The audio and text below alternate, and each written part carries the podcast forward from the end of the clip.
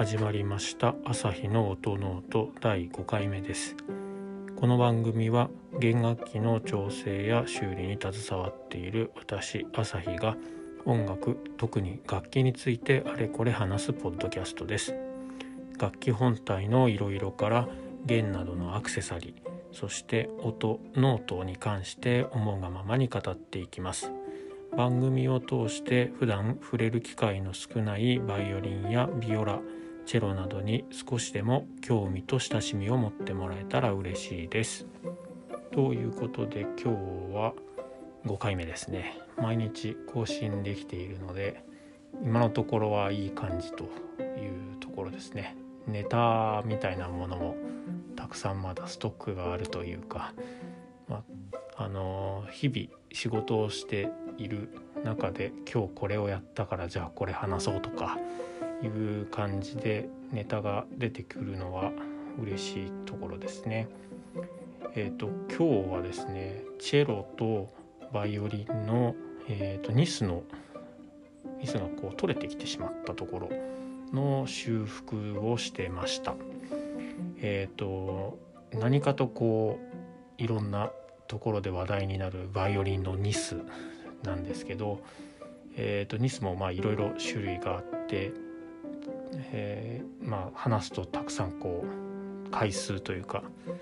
もうたくさん話せる話題になるんですけど今回はニスのその色の色が取れてしまった。まああと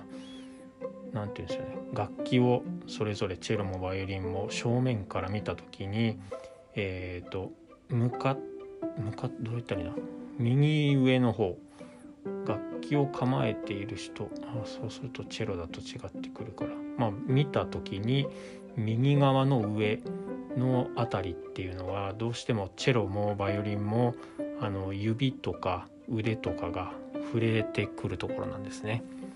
ですので、えーと、ずっと使っているとだんだんニスが剥げてきてしまうということになります。これは例えばカメラとかも、えー、使っているうちにブラックペイントが剥がれて下地の木、えーと、下地の真鍮が出てきていい感じになったりとかあとはバッグ革のバッグとかでも、えーと長く使ってると擦れたところがこう色が取れてきたりとか、えー、ジーンズもそうですよね。ジーンズもあのシワになっているところとかがこう色があせて使用感が出ていい感じになってくるみたいな感じですよね。ですので楽器もそんな感じで長い間こう当たっているところ当たりやすいところっ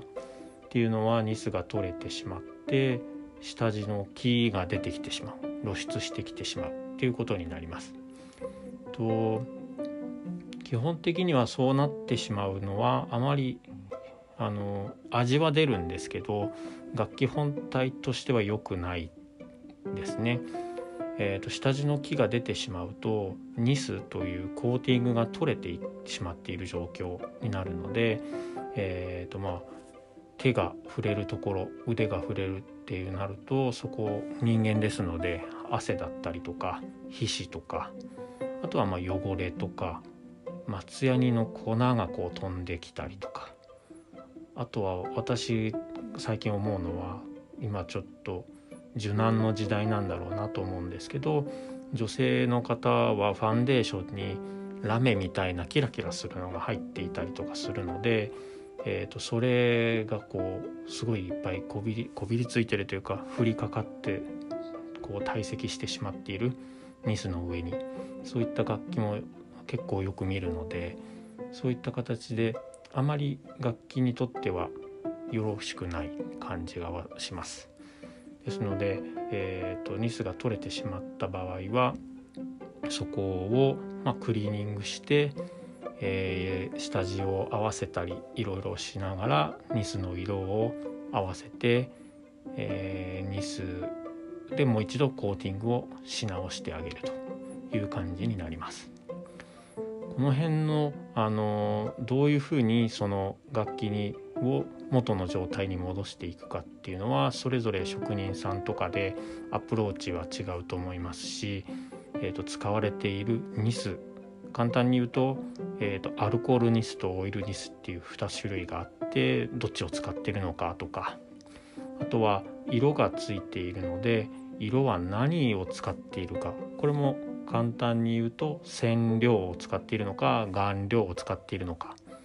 えー、この辺でもちょっとこう色をどうやって合わせていくかとか何を使うかっていうのはいろいろあるので、えーと、たまに自分であのシェラックニスとかっていうのは売っているので、えーと、やってみるっていう方たまにいらっしゃるんですけど、えー、やめた方がいいと思います。あのがまあ、自分の楽器っていうのはあるとは思うんですけども、えーと、ちゃんと作られているものだったり、えー、昔から古い100年以上前からこう使われて生きている楽器っていうのは自分の代でその楽器が役目を終えるわけではなくて次の世代にこう渡していかないといけない部分もあるので、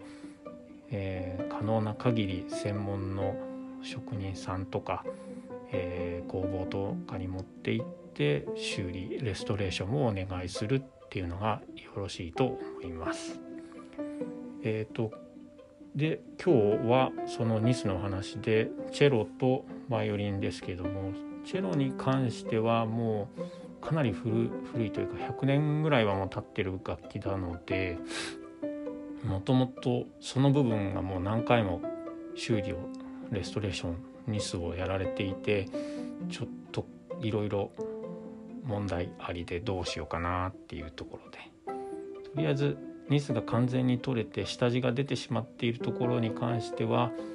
えーと、クリーニングから下地色合わせまでは一応終わってるんですけど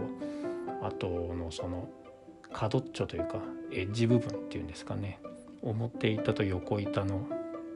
部分をどうしようかなっていうのを少し今考えているところです。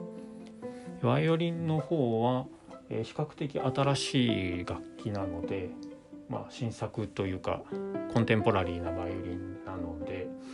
えー、と汚れだ、まあ、沈着していたりとかそういうのもなくて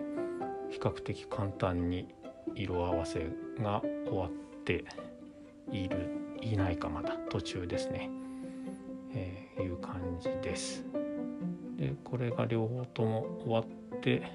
またお客様のところにクライアントのもとに帰っていくとその時の表情っていうのを見るのは結構好きです。わあどこにどこが取れてたニスが剥げてたのかわからないとかいうふうに言ってもらえるとすごく嬉しいですね。その辺はやっぱりモチベーションにもなりますし逆にうまくいったからといって慢心慢心してしまうと良くないしまだ僕よりも上手い人は5万といるので日々試行錯誤しながら取り組んでいるという感じです。えーと、日数はそうですね最後に一言だけ言っておくと結構時間をいただけると職人サイドとしては嬉しいんですけど3日とかでは終わりには終わると思うんですけど数日とかでも。でもやっぱり昔ながらのニスウレタンニスとかですぐ乾くっていうようなものではないのでこの待つっていう時間も含めて楽器と一緒にこう生活をしていっていける余裕みたいなものがあると音楽奏でる音楽もこうより深いものになっていくんじゃないかななんていうちょっと理想論みたいなところを最後に語ってみました。はいということで、えー、本日の「朝日の音ノート」第5回目はここまで、えー、番組を気に入ってくれた方はフォローやいいねサブスクライブ購読をどうぞよろしくお願いします。それでは皆さんまた次回の配信でお会いしましょう。ありがとうございました。さようなら。